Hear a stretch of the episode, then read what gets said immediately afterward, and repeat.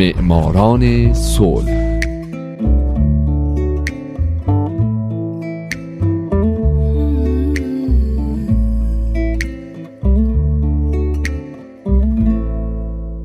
امروز یک شنبه است. اینجا رادیو پیام دوسته و حالا نوبت می‌رسه به معماران صلح.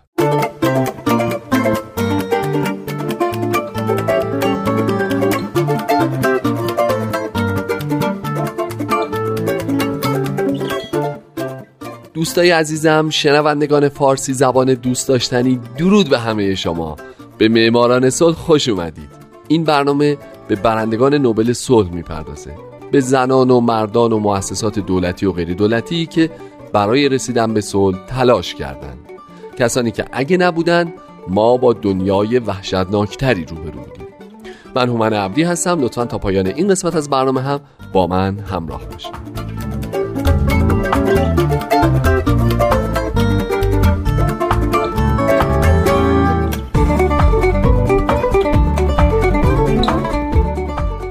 این هفته سال 2007 آلبرت آرنولد گور جونیور مشهور به الگور قسمت پنجم و پایان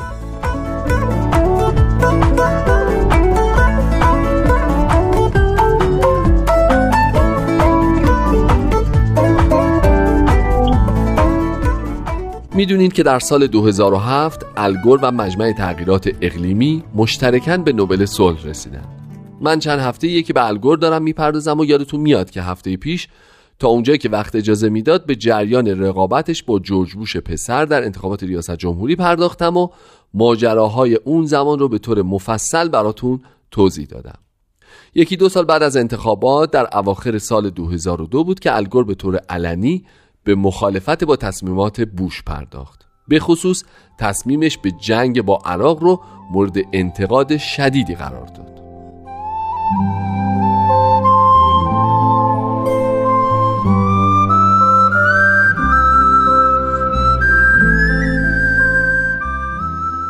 به غیر از این گور بارها و بارها جورج بوش رو مورد شماتت قرار داده.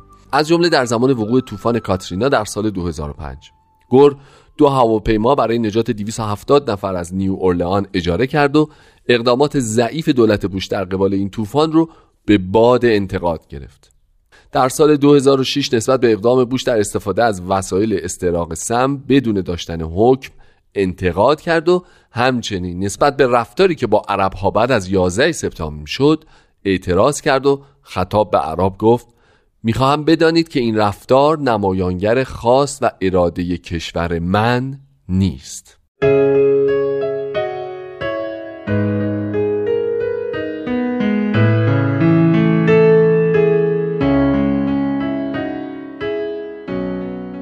دموکرات ها خیلی امیدوار بودند که گور در انتخابات ریاست جمهوری 2004 شرکت کنه و این بار بوش رو شکست بده و به ریاست جمهوری برسه. اما او این کار رو نکرد و اعلام کرد که علاقه ای برای شرکت در انتخابات نداره. این اتفاق در سال 2008 هم افتاد. به خصوص اینکه فیلمی از گور ساخته شده بود با نام حقیقت تلخ که باعث شهرت بیش از پیشش شده بود. به طوری که دیویس گوگنهایم کارگردان فیلم می‌گفت هر جا که با الگور میرم می‌بینم که مردم باهاش مثل یک ستاره راک رفتار می‌کنن. این فیلم جایزه اسکار رو برای بهترین مستند از آن خودش کرد.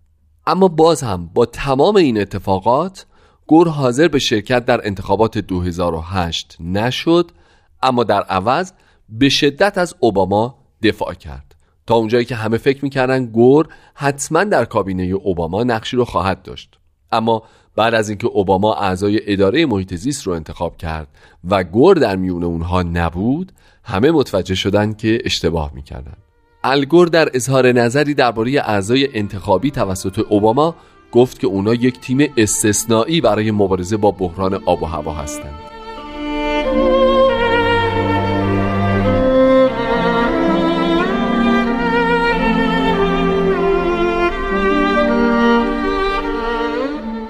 من تو هفته های اخیر در مورد فعالیت های زیست محیطی الگور هم صحبت کردم. او از بانیان جلساتی پیرامون گرم شدن کره زمین در طول دهه 80 بوده جلساتی که در اون زمان بسیار مورد توجه قرار گرفت و بحث های جدی در محافل تصمیم گیری جهان به راه انداخت همچنین او فعالیت های بسیاری در زمینه زباله های سمی و تأثیر مخربی که بر محیط زیست می‌ذارن انجام داد و فعالیتهاش تا هزاره جدید هم ادامه پیدا کرد.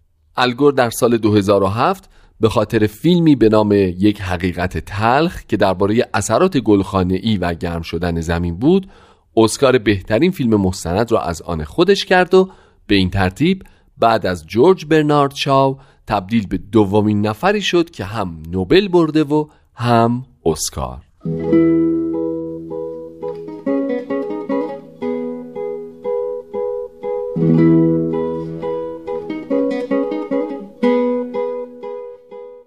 به غیر از اسکار و نوبل صلح آلبرت آرنولد گور جونیور مشهور به ال گور یکی از دو برنده جایزه نوبل صلح سال 2007 به جوایز دیگه هم دست پیدا کرده.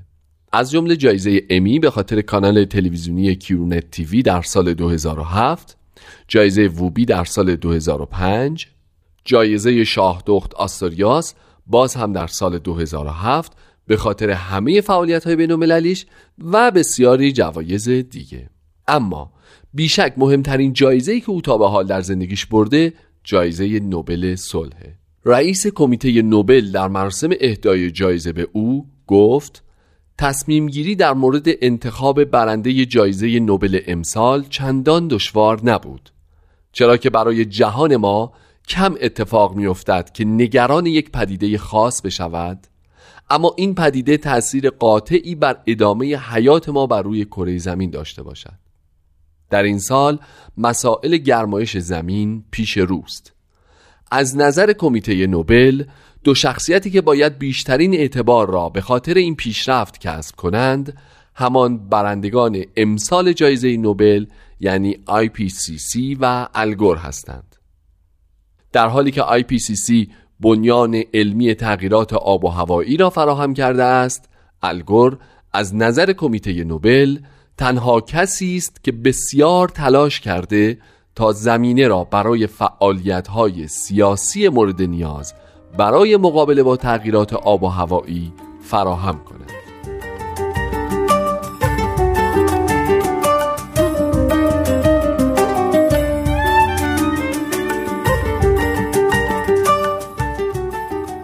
رئیس نوبل همچنین اظهار داشت الگور ارتباط برقرار کننده فوقلاده است. او پیامش را به مردم سراسر جهان میرساند. در اوایل دهه هفتاد به عنوان یک عضو جوان مجلس نمایندگان جلسات پیرامون موضوع انتشار گازهای گلخانه‌ای که در آن زمان به عنوان یک موضوع نسبتا عجیب و غریب دیده می‌شد برگزار کرد. او حتی به خاطر تعهدی که نسبت به این موضوع احساس می کرد مورد توهین قرار گرفت. گور طرح جهانی مارشال را برای نجات زیستگاه زمین پیشنهاد داد. او در کتاب یک حقیقت تلخ خود راهکاری را تحت عنوان آنچه که شما شخصا می توانید برای کمک به حل بحران آب و هوا انجام دهید ارائه داده است. همه ما مسئولیم. کشورهای کوچک و بزرگ همه مردم جهان اما سنگینترین مسئولیت بر دوش کشورهای ثروتمند است که سهم زیادی در ایجاد گرمایش جهانی دارند.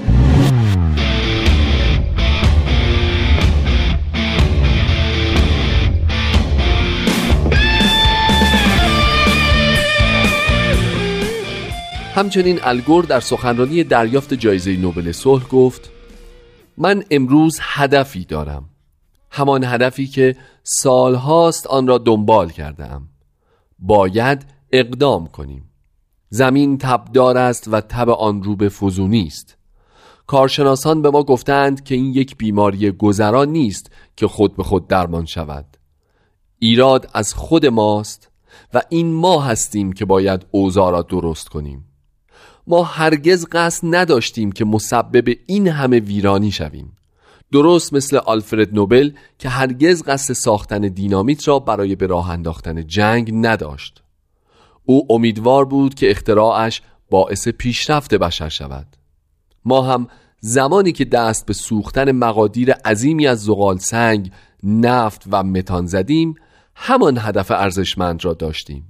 بیش از دو دهه پیش دانشمندان محاسبه کردند که جنگ هسته‌ای می‌تواند آنقدر خاک و شن و دود به هوا پرتاب کند که جو کره زمین نور حیات بخش خورشید را مسدود کند و این امر زمستان هسته‌ای را به وجود بیاورد. امروز علم به ما هشدار می‌دهد که ما اگر به سرعت جلوی گرم شدن زمین را نگیریم در معرض خطر ایجاد یک تابستان کربنی همیشگی خواهیم بود. شاعر آمریکایی رابرت فراست می‌گوید برخی می‌گویند دنیا در آتش به پایان خواهد رسید و برخی می‌گویند در یخ. اما من می‌گویم که هیچ کدام از اینها قرار نیست سرنوشت ما باشد. اکنون زمان آن رسیده است که با سیاره زمین آشتی کنیم.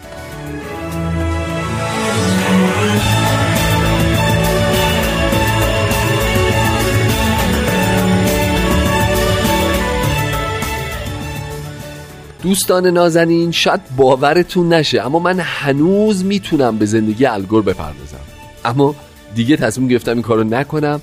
چرا؟ چون برنده های بعدی نوبل صلح همینطور منتظر وایستادن که من بهشون بپردازم. پس برای هفته بعد به اون یکی برنده این جایزه خواهم پرداخت در سال 2007 من هومن عبدی هستم و امیدوارم شمایی که امروز یکی از شنوندگان برنامه بودید در آینده یکی از برندگان نوبل صلح باشید. شاد باشید و خدا نگهدار.